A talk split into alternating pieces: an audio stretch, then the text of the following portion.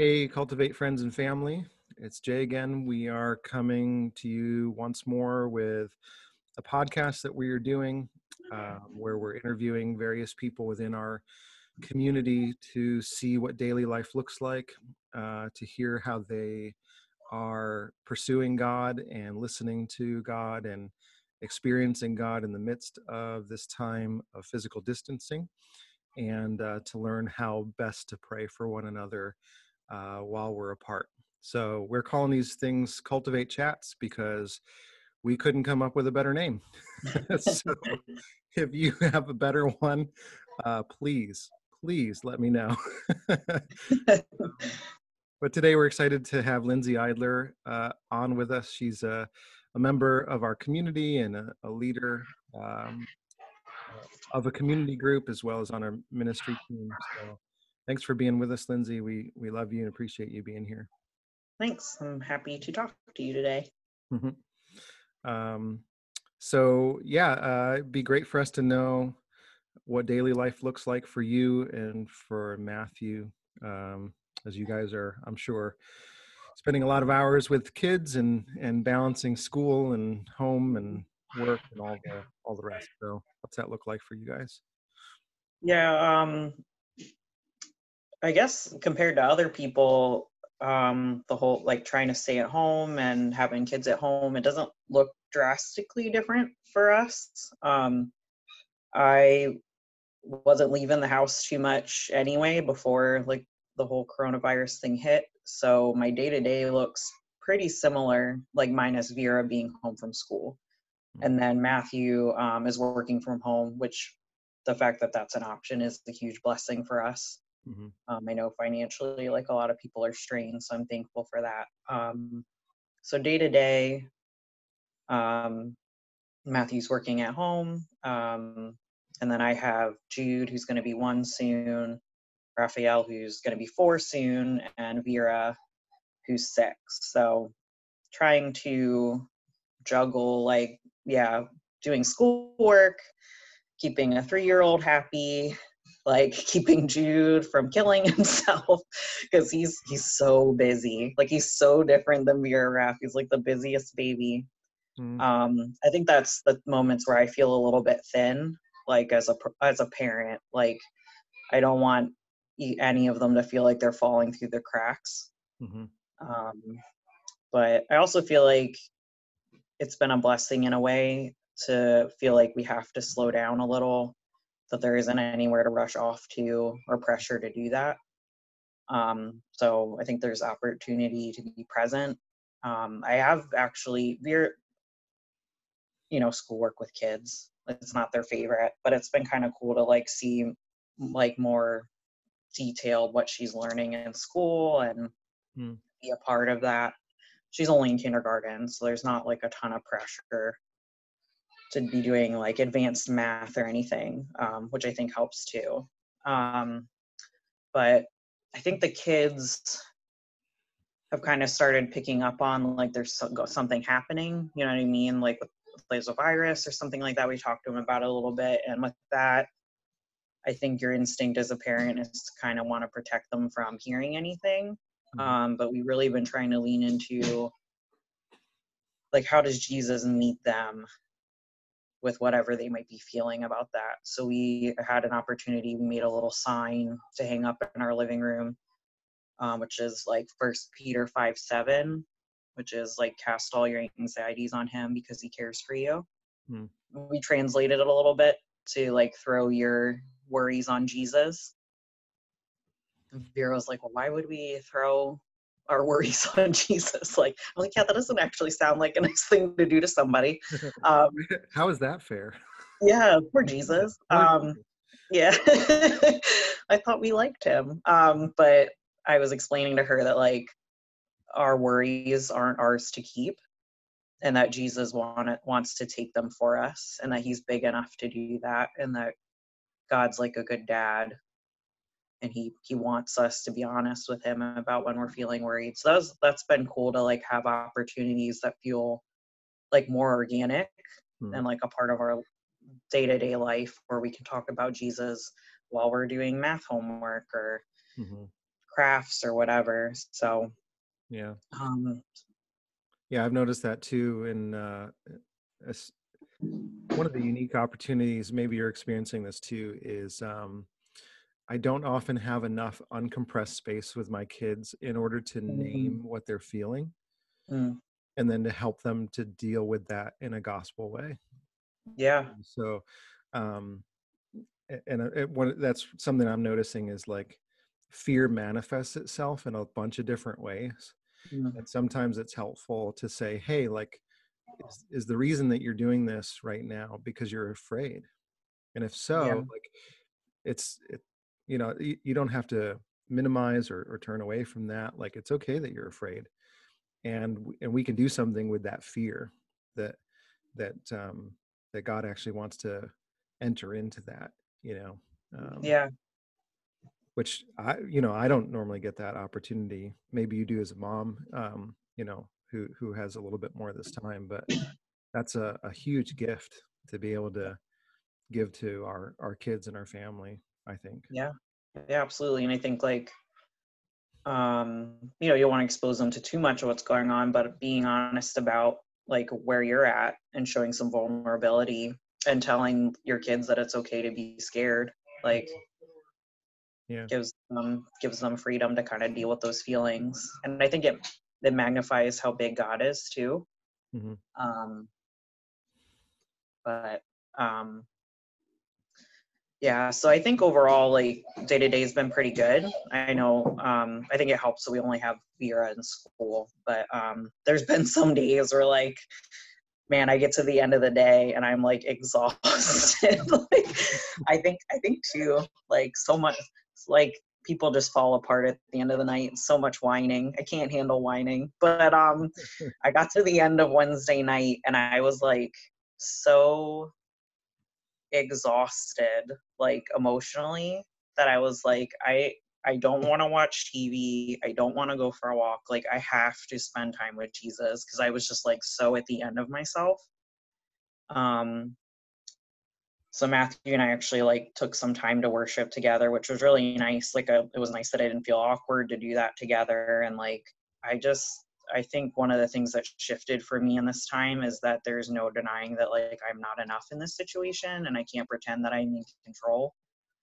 Um so I really like I find myself at the end of the night like rather than wanting to watch The Office, like I just want to spend time with God and pray or like worship and remember that he's big enough.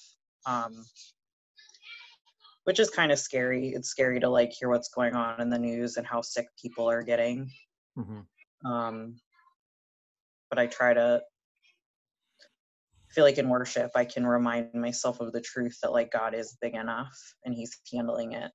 mm And it's tricky because I don't want to just make myself feel better. Like I don't want to just enter into worship so that I don't feel weird anymore or scared and now I can go to bed and not worry about anything because I think the truth is is like scary things are happening and people are dying and people that we love and care about that work in the health you know field are being exposed to stuff and don't have the things that they need. So hmm i think in some ways i feel challenged to pray in ways that make me feel uncomfortable. Like Hmm.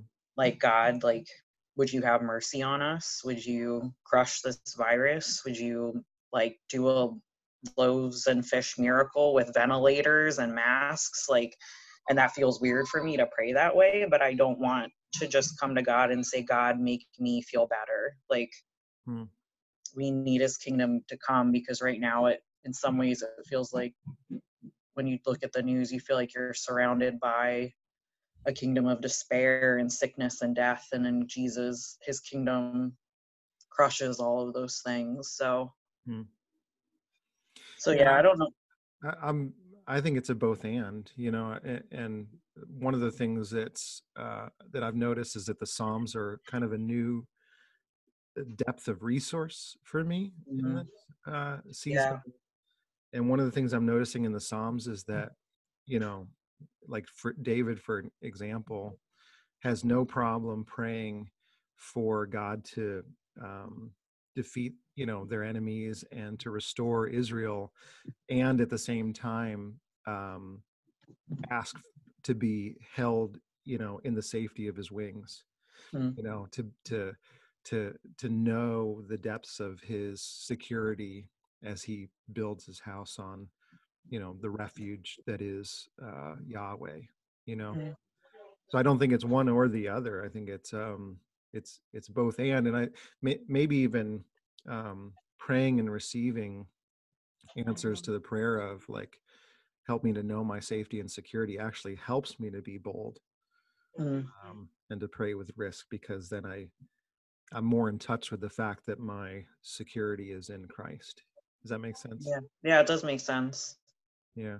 So, but I Yeah. felt that impulse too of like this swinging pendulum um, between wanting to pray big outlandish prayers and just going, God hold me. you know, like Yeah. yeah, Yeah, it's good to it's good to be reminded that he can be both.